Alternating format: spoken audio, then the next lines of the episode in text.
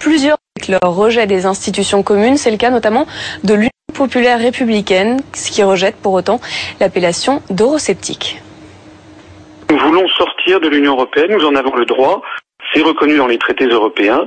Il y a d'ailleurs des, des, pays comme la Suisse, la Norvège, l'Islande, qui sont restés en dehors de l'Union européenne et qui se portent beaucoup mieux que les pays qui sont dans l'Union européenne. Voilà. Donc nous n'avons aucun scepticisme, nous sommes certains de ce que nous voulons. Nous voulons faire sortir la France de quelque chose qui est en train de nous entraîner non seulement à la ruine collective avec l'euro, mais qui est également en train de nous entraîner à la guerre.